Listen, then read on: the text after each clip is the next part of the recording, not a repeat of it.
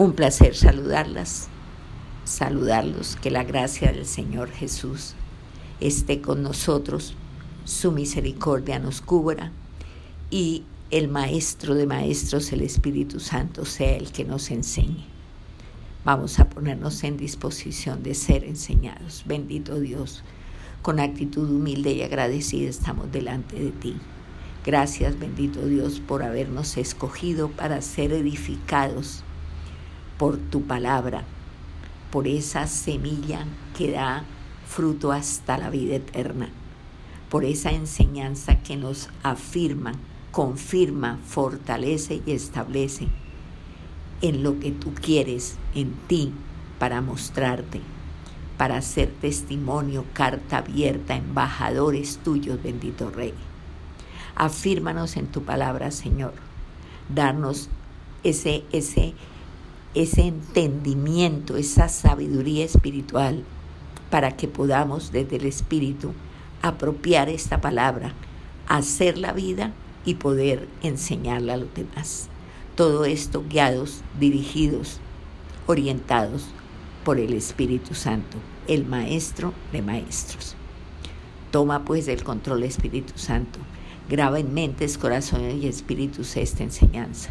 Y hazlo tú porque solo tú eres maestro. Hoy vamos a ver la lección 3 en el tema El nuevo nacimiento, que forma parte del megatema de las cuatro estaciones. Estamos en la primera estación, que es el nuevo nacimiento. La cita que hoy va a sustentar, la cita bíblica que va a sustentar esta reflexión está en Mateo 21, del 1 al 11. Ya espero que la hayan leído ustedes y que sepan que vamos a hablar de la entrada triunfal en Jerusalén de parte del Señor Jesús. Dice, cuando se acercaron a Jerusalén y vinieron a Befagé, al monte de los olivos, Jesús envió dos discípulos diciéndoles, id a la aldea que está enfrente de vosotros y luego hallaréis una asna atada y un pollino con ella, desatadla y, desatadla y traédmelos. Y si alguien os dijere algo, decid, el Señor los necesita y luego los enviará. Todo esto aconteció para que se cumpliese lo dicho eh, por el profeta cuando dijo, decida la hija de Sión, he aquí tu rey viene a ti, manso y sentado sobre un asna, sobre un pollino, hijo de animal de carga. Y los discípulos fueron e hicieron como Jesús les mandó.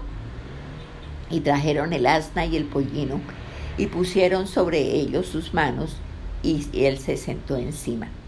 Y la multitud, que era muy numerosa, tendía sus mantos en el camino y otros cortaban ramas de los árboles y las tendían en el camino y la gente que iba delante y la que iba detrás aclamaba diciendo, Osana al Hijo de David, bendito el que viene en nombre del Señor, Osana en las alturas. Cuando entró él en Jerusalén, toda la ciudad se conmovió diciendo, ¿quién es este? Y la gente decía, este es Jesús, el profeta de Nazaret de Galilea. Esta cita ustedes también la pueden encontrar en Marcos, en Lucas y en Juan. En todos los cuatro evangelios está la entrada triunfal de Jesús a Jerusalén. Perdón, ¿qué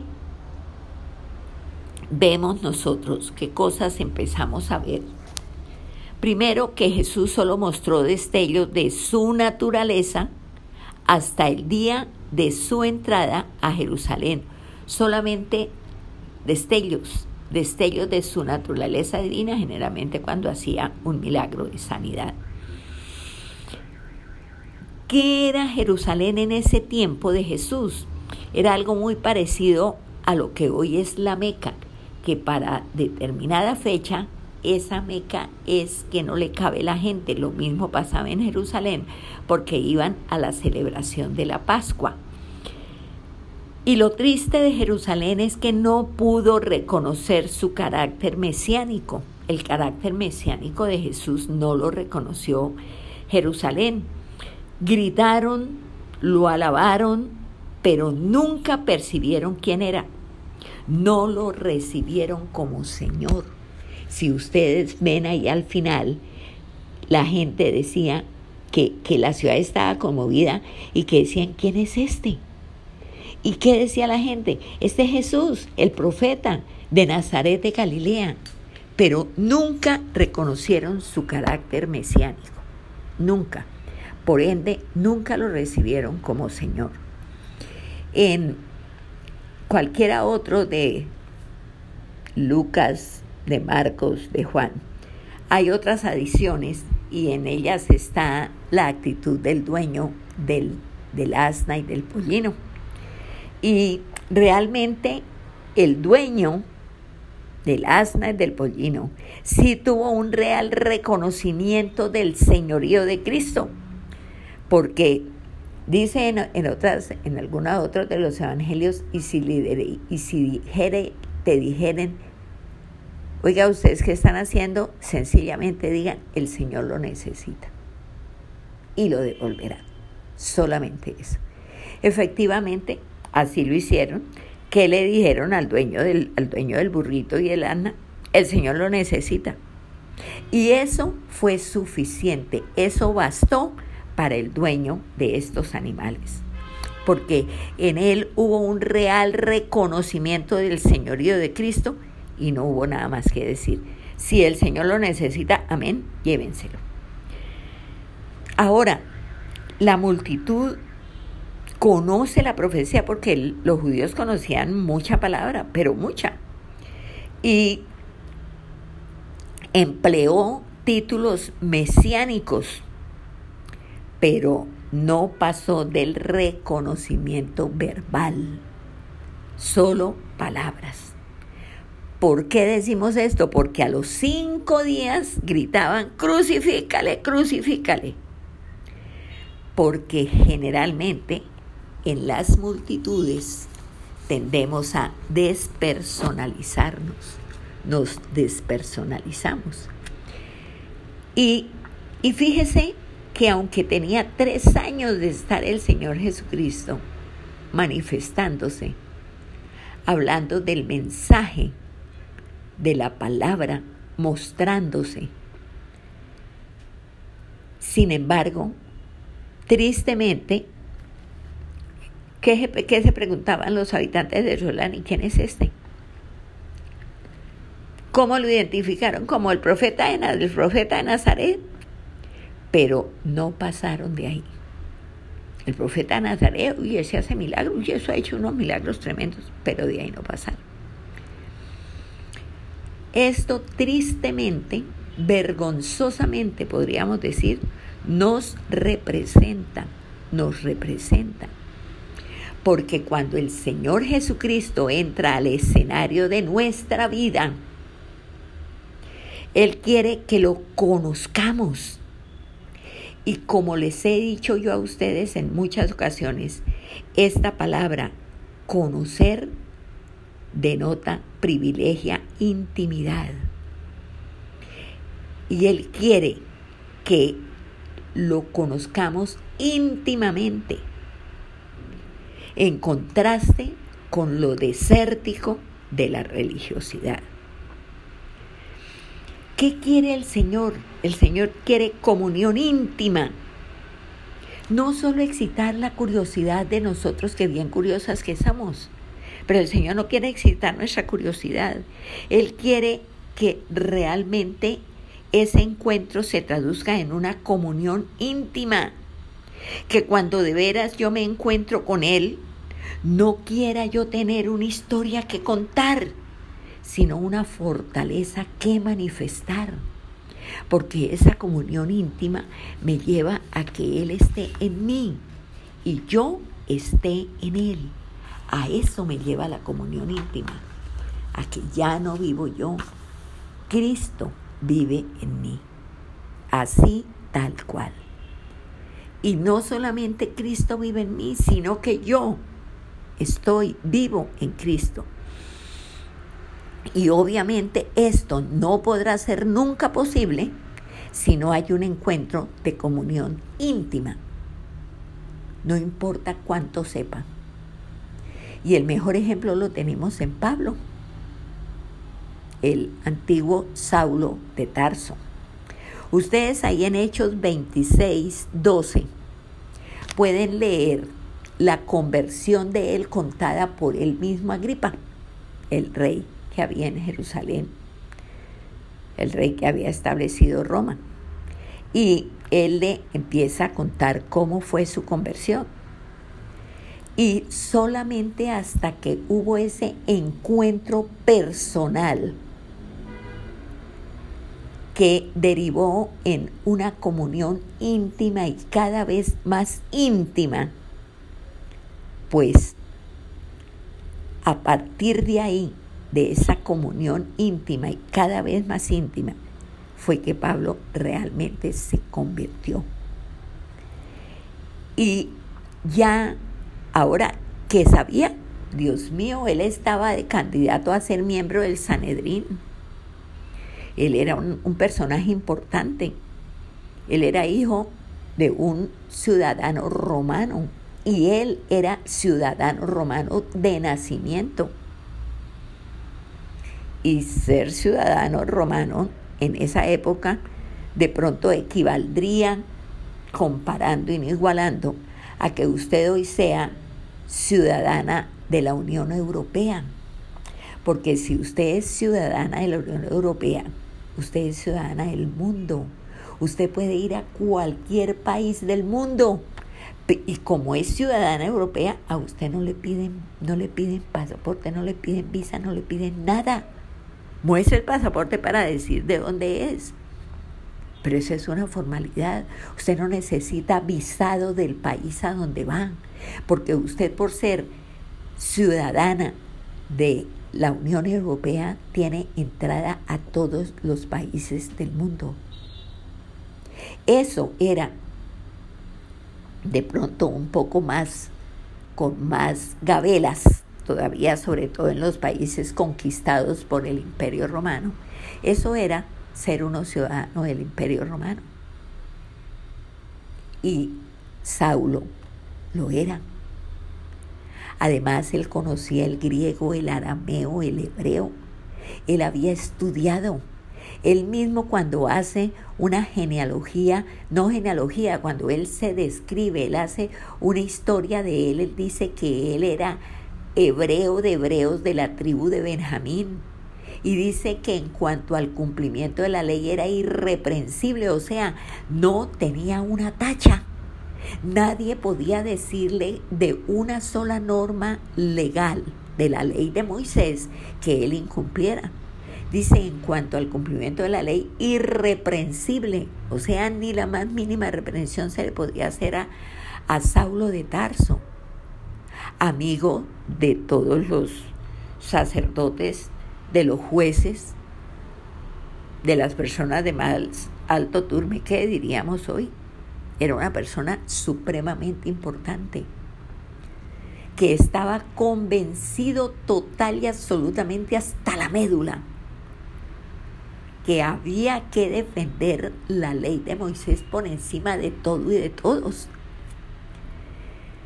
Y a los seguidores de Cristo se les denominaba con un poco de actitud despectiva ese nuevo camino. ¿Y qué acababa de recibir Saulo de Tarso? Órdenes para ir a Damasco a coger a los que estaban en ese nuevo camino, tomarlos presos y enviarlos en barcos a Roma para que allí fueran juzgados y ajusticiados, de pronto se los dieran de comida a los leones, los mataran, pero esa era la misión que él tenía y él estaba convencido de que estaba agradando a ese Dios de la ley de Moisés. O sea, que él conocía, uy, Dios mío, yo creo que hasta de memoria se sabía la, la Torah, hasta de memoria se la sabía. Pero, ¿de qué le sirvió esto? Absolutamente de nada. Entonces, el peligro para usted y para mí hoy cuando conocemos, pero solo lo dejamos en el papel, un conocimiento por encima. Cuando nosotros conocemos a Cristo. Y, y es así como por encima, entonces el peligro es que el río de la tradición nos lleve.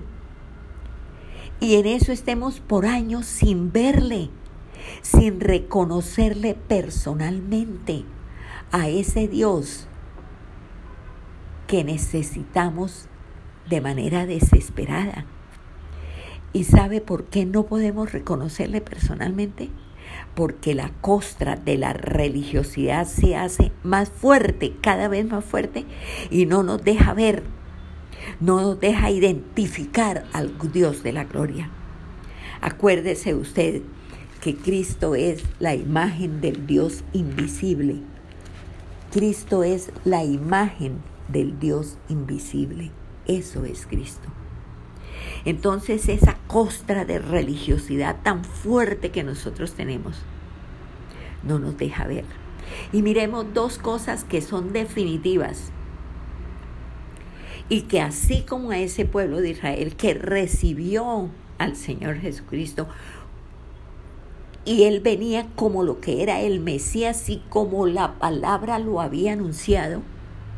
Y como ellos conocían, porque conocían mucha Biblia, figúrese los sacerdotes, el Sanedrín, el mismo Pablo, ellos conocían la Torah, conocían la ley, conocían las promesas, habían más de 300 promesas en el Antiguo Testamento que apuntaban al Mesías y ellos las conocían. Pero mire este primer punto que le puede a usted dañar su caminado y desviarlo totalmente. Una expectativa personal, particular, frente a la revelación. Usted tiene su expectativa muy personal, muy particular, frente a lo que la revelación le dice. Y mire, leamos en el libro de Zacarías, un libro del Antiguo Testamento. En Zacarías, en el capítulo 9, leamos el versículo 9. Mire lo que dice. Alégrate mucho, hija de Sión. Da voces de júbilo, hija de Jerusalén. He aquí tu rey vendrá a ti justo y salvador, humilde y cabalgando sobre un asno, sobre un pollino, hijo de asna. ¿Cómo llegó, cómo entró el Señor Jesucristo a Jerusalén? Entrado en un, sentado en un pollino, en un hijo de asna, ese pollino no lo había montado nadie. Él era el primero que lo montaba. Pero mire que el Señor Jesucristo entró como el Mesías que era, cumpliendo cabalmente la profecía que estaba dada ahí por Zacarías, en el libro de Zacarías. Y los profetas, hay muchísimas, muchísimas profecías. Isaías también tiene muchísimas profecías, muchísimas. Miqueas, casi todos los profetas hablan del Mesías. Ellos, el pueblo de Israel, los sacerdotes, el Sanedrín, conocían, conocían, pero ¿qué pasaba? Que ellos tenían una expectativa personal, una expectativa particular frente a la revelación que se le había hecho al Espíritu Santo, porque el Espíritu Santo hablaba por boca de los profetas. El Espíritu Santo debe haber enviado para que el profeta hablara Ahora, bendito sea, el Espíritu Santo vino y se quedó en nosotros, Él nos habita. En ese tiempo del Antiguo Testamento, el, Dios el Padre lo enviaba, hablaba por la boca de los profetas y regresaba. No se quedaba en el profeta. Lo asistía cuando tenía que, hablar y él, el Espíritu, era el que por boca del profeta hablaba. Y él Dios fue el que puso en boca de Zacarías Zacarías 9:9. Pero, ¿qué pasaba con los habitantes de Jerusalén y con el Sanedrín y con toda esta gente? Que ellos esperaban a un Mesías político, Y claro, a este profeta sencillo, humilde, entrando en un burro, en un burrito, en un pollito, pues obviamente eso de ninguna manera encajaba con las expectativas que ellos, las expectativas particulares que ellos tenían. Porque ellos se figuraban a un Moisés que enfrentó a Faraón y que sacó al pueblo de Israel de la esclavitud egipcia y que hizo milagros espectaculares como abrir el mar rojo, sustentarlo durante 40 años, aunque el que lo hacía era Dios mismo. Pero ellos, así como la ley era la ley de Dios, ellos que decían la ley de Moisés. Como Moisés dijo, ¿no? Moisés sencillamente fue usado y Dios fue el que dijo. Pero ellos deidificaron a Moisés. Para ellos Moisés llegó a ser más que Dios. Entonces Moisés los liberó y ellos se figuraban así, o a un David, guerrero, poderoso, montado en caballos briosos. ¿Qué hizo David? Liberó al pueblo de Israel de la esclavitud filistea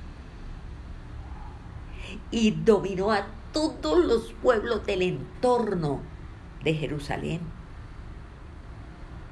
Estaban, él, él era el rey que había ganado y tenía sometidos a todos los pueblos. Por eso cuando le entregó la posta de reinado a su hijo Salomón, había completa paz y Salomón pudo dedicarse en cuerpo y alma a la construcción del templo. Porque él no tuvo que luchar guerras contra quién, si todos eran vasallos de ellos, de, de Israel todos le llevaban allá, eh, le llevaban el, lo uno el sometimiento y todo lo que como sometidos que era tenían que llevarle al pueblo de Israel. Entonces, este pueblo del Señor Jesucristo, del siglo I de nuestra época, ellos estaban, la expectativa que ellos tenían era esa, esa expectativa de ese ese Mesías político, porque en ese, en ese momento en que el Señor Jesucristo llegó, ellos estaban sometidos por el imperio romano. La bota romana los tenía esclavizados de una manera tremenda. Pilato era romano. Herodes representaba, él el rey, representaba al, imperio romano.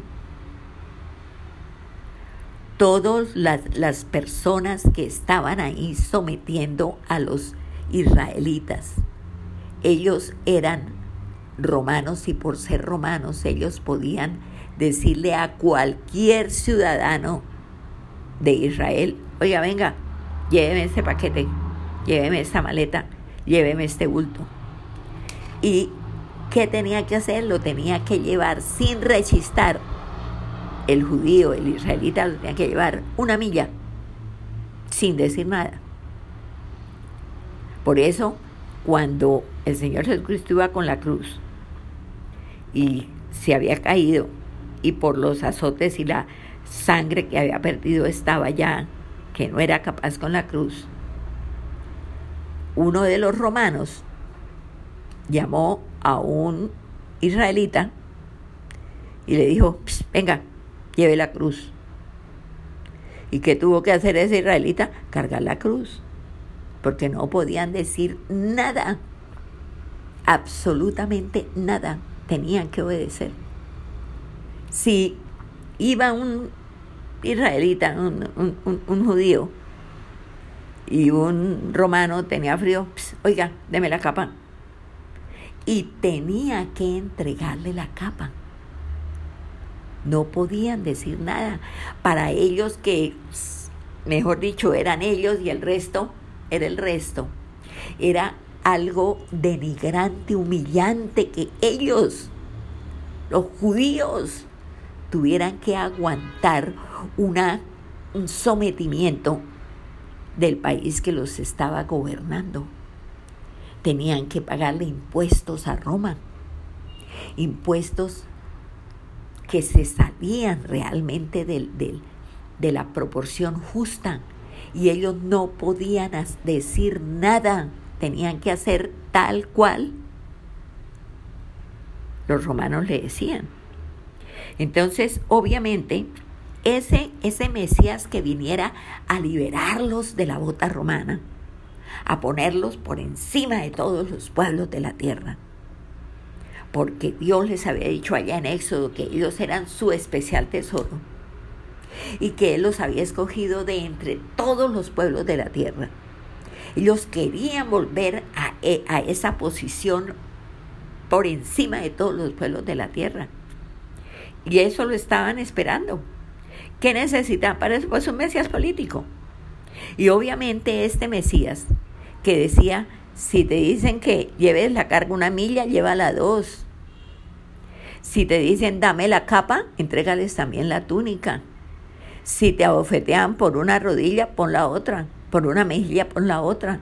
Entonces, esto no, no encajaba en la expectativa que el pueblo judío tenía del Mesías que ellos estaban esperando.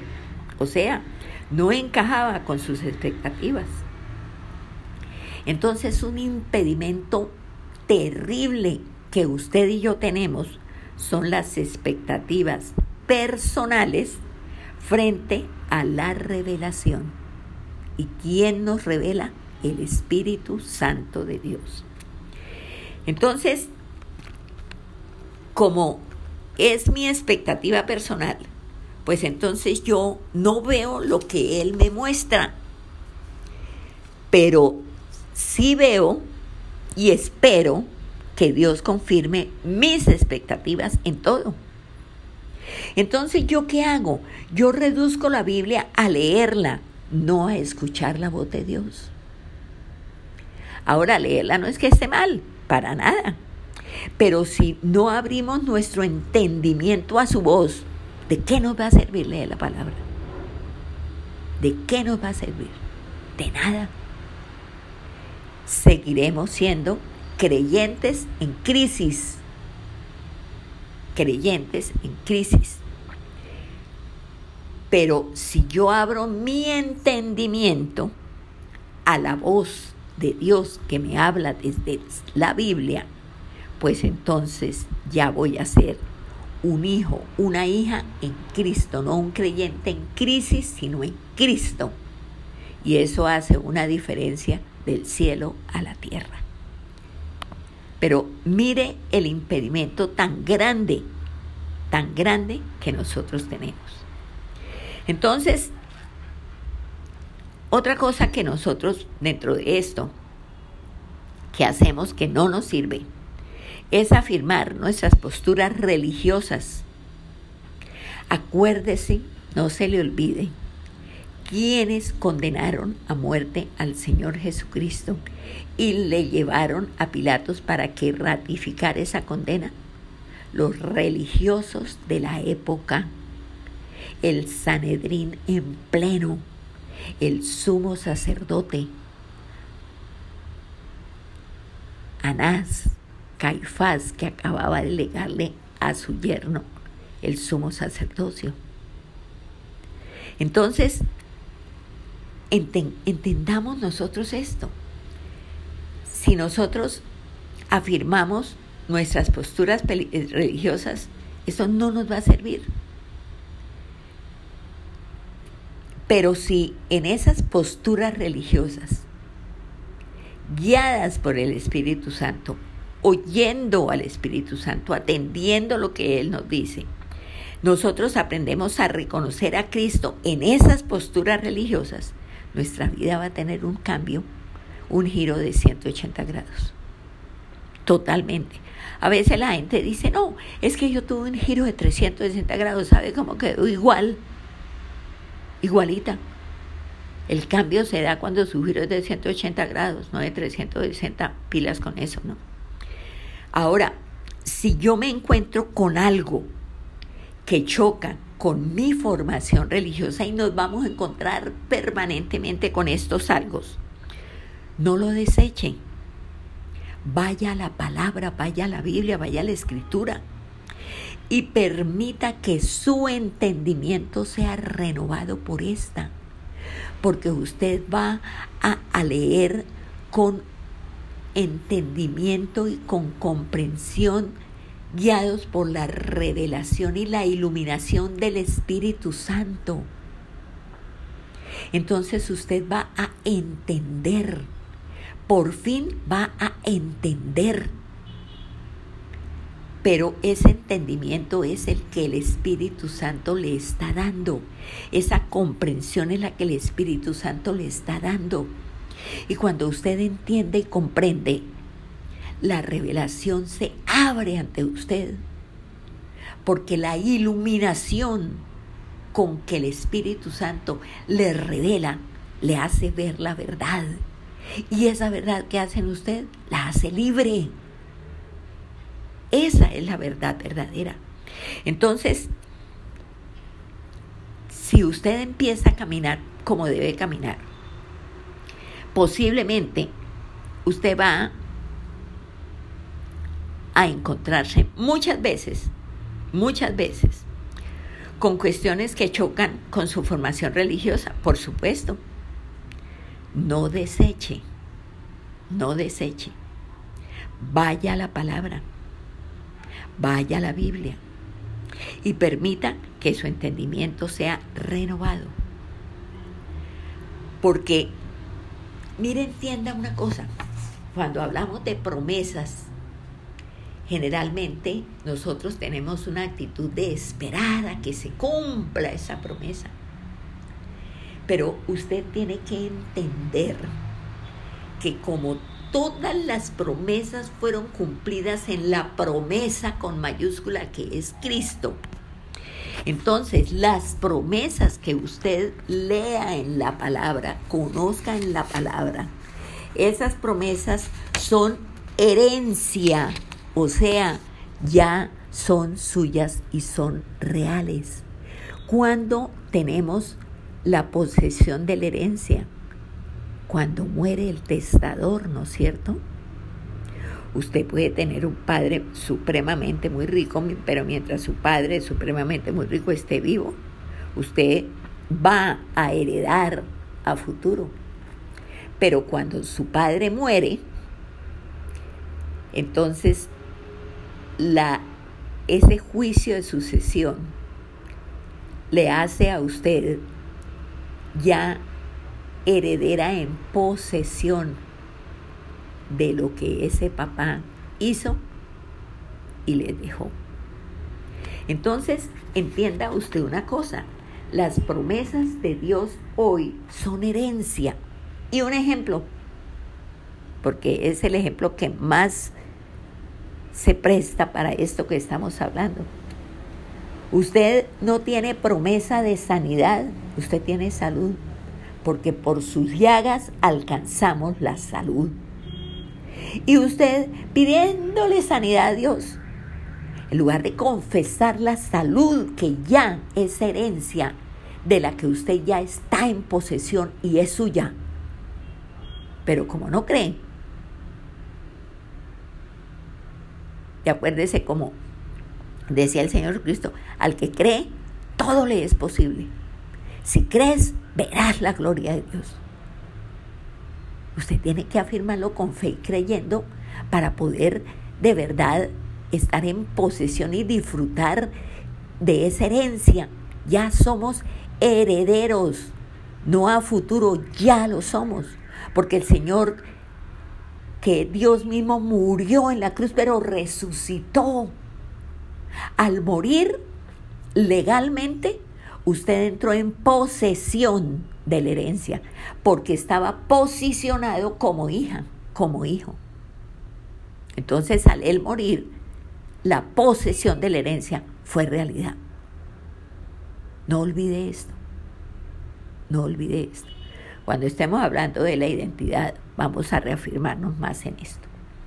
Entonces, muchas veces esas expectativas personales que usted tiene son un velo que no le dejan ver a Dios. Triste, tristísimo. Así es. Esas expectativas le ocultan a Dios, no le dejan ver a Dios. Y dijimos que habían dos cosas tenaces para nosotros. Una, la expectativa personal particular que tenemos frente a la revelación. Y, y la segunda, estructuras que promueven la religión y sostienen la tradición. Nosotros estamos establecidos en esas estructuras, esas estructuras que sencillamente promueven la religión y sostienen la tradición. Error de errores. Y, y es que usted y yo somos tan celosos de defender las tradiciones religiosas que en este pelear por esas tradiciones religiosas que yo quiero hacer valer por encima de todo y de todos, nos olvidamos de Dios y de encontrarnos con Él. Dios no es religión, por favor, es relación. Dios no es religión, es relación, por favor.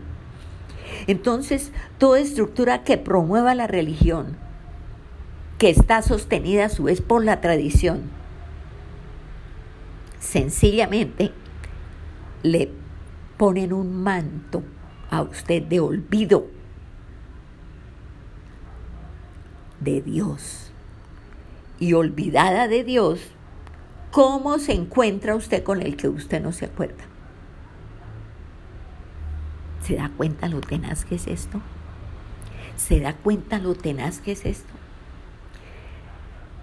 Mire, entienda una cosa la religiosidad eclipsa lo trascendente.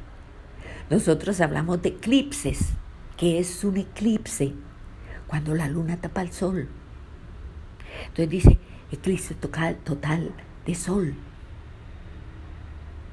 Son muy pocos, pero los que tenemos ciertos añitos en algún momento hemos visto eso. Y se ha oscurecido, así sea las 10 de la mañana, las 12, las 2 de la tarde se ha oscurecido. ¿Por qué? Porque la luna eclipsó, tapó el sol. Bueno, ¿qué hace la religiosidad? Tristemente hace eso. Eclipsa lo trascendente. ¿Quién es el único trascendente? Dios. ¿Cómo podemos nosotros verlo en la persona de Cristo? Cristo es la imagen del Dios invisible, el primogénito de la creación. Es Dios encarnado que vino a pagar una deuda que nosotros no podíamos pagar. Porque el pago era la muerte. La paga del pecado es muerte. Y si nosotros hubiéramos tenido que pagar por el pecado que estaba en nosotros y que nos dominaba, listo, habríamos muerto pero nos habríamos ido para el infierno y de allá nunca saldríamos. ¿Por qué fue Dios encarnado en Cristo al infierno? Para que usted no tuviera que ir y para que usted pudiera ir a donde no tenía la más mínima posibilidad de ir, al cielo. ¿Quién hizo esto? Dios encarnado en Cristo. Y eso es lo que le eclipsa la religiosidad porque en mucho la religiosidad son ritos y ritos y ritos que de nada sirven, de nada sirven. Y si usted no ve al trascendente, usted nunca va a tener un Cristo que manifestar, porque Cristo es el trascendente con mayúscula. Y si usted no lo ve, ¿cómo lo manifiesta? si ni siquiera lo conoce? Si ni siquiera usted lo, lo conoce ni lo ve en su vida, ni lo experimenta en su vida, ¿cómo usted va a manifestar algo que no sabe que tiene, que no lo ha experimentado, que no lo ha vivido? Es imposible. Y mire el pueblo de Israel, un pueblo que Dios apartó para Él. comenzó con un hombre, con Abraham. Y por allá en Deuteronomio nos dice cómo fue, o por qué, más bien, por qué fue que Dios escogió a Israel. Entonces, por favor, entendamos nosotros esto. Y mire lo que dice aquí en Deuteronomio 7. Dice, porque tú eres pueblo santo para Jehová tu Dios.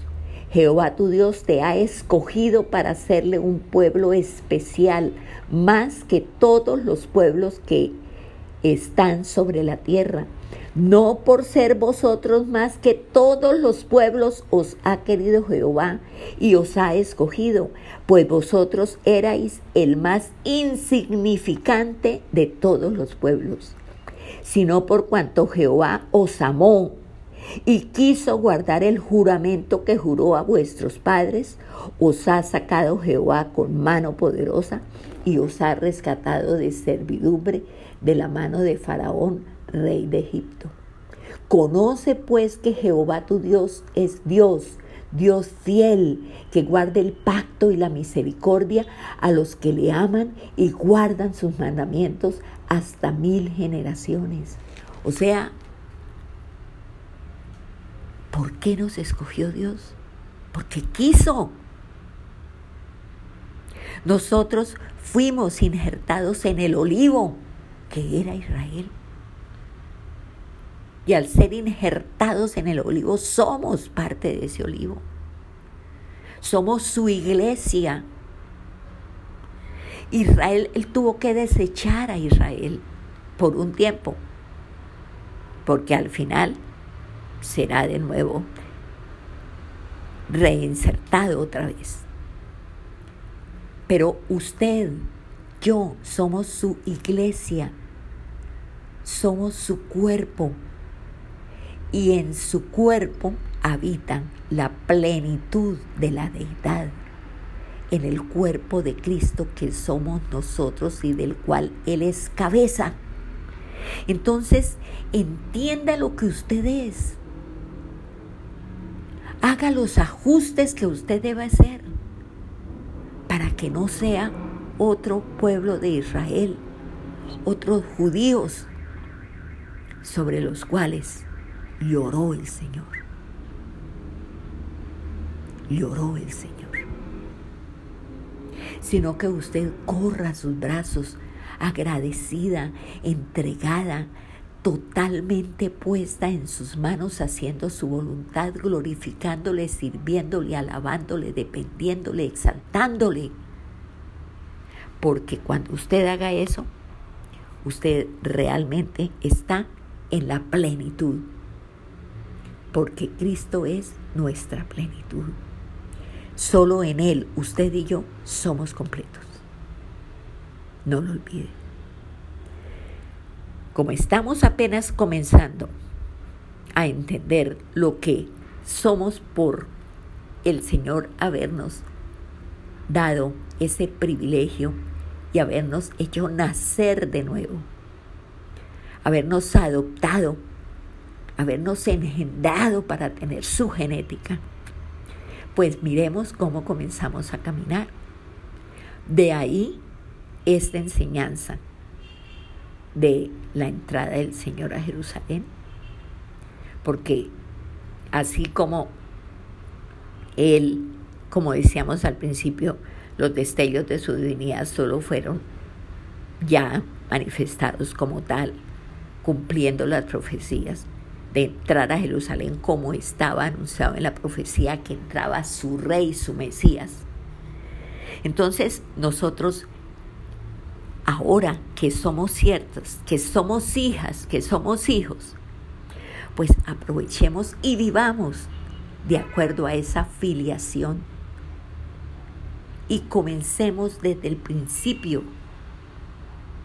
Como dice Pablo, perdón, Pedro por allá en en su carta. dice en, Primera de Pedro 2, como niños recién nacidos busquen con ansia la leche espiritual pura, no adulterada, para que por medio de ella crezcan y tengan salvación. Porque, como le dijo el Señor a Nicodemo, que si no nacía, no entraba al reino de los cielos, y cómo le dijo que nacía del agua y del espíritu.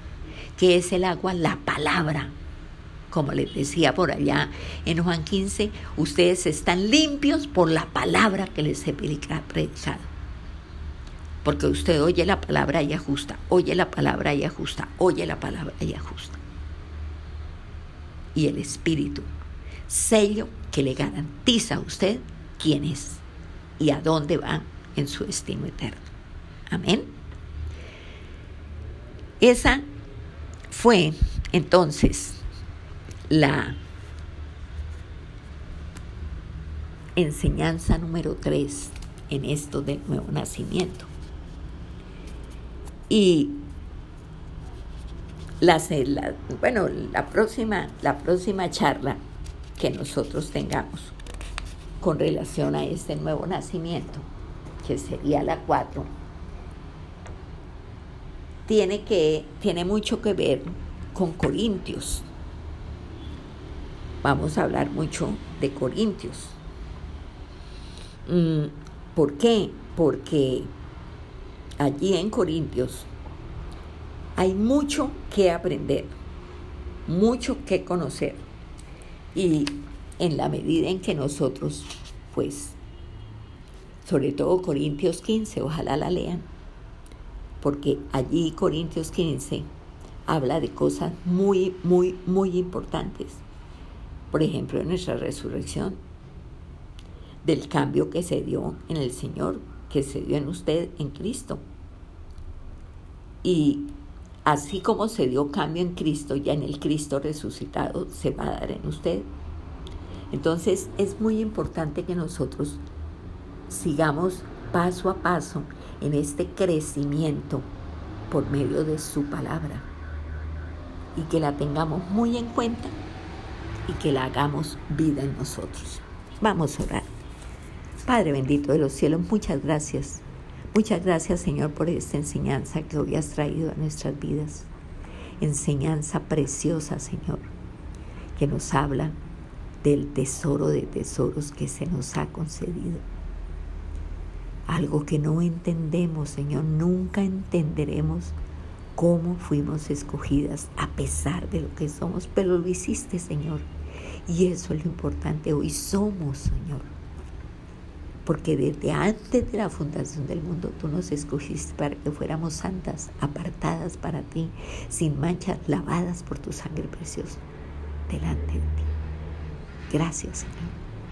Es un privilegio que nunca, nunca podremos darte las suficientes gracias. Pero sí decirte todos los días y cada rato, aquí estoy, Señor. Aquí estoy para hacer tu voluntad. Bendito seas. Honra, gloria y alabanza a ti, Señor. El único, el soberano, el bendito Dios y Rey de los cielos y la tierra, en quien tenemos todas nuestras complacencias, en quien tenemos la plenitud, el gozo, en quien tenemos todo. Bendito seas en el nombre de Cristo Jesús. Amén y amén.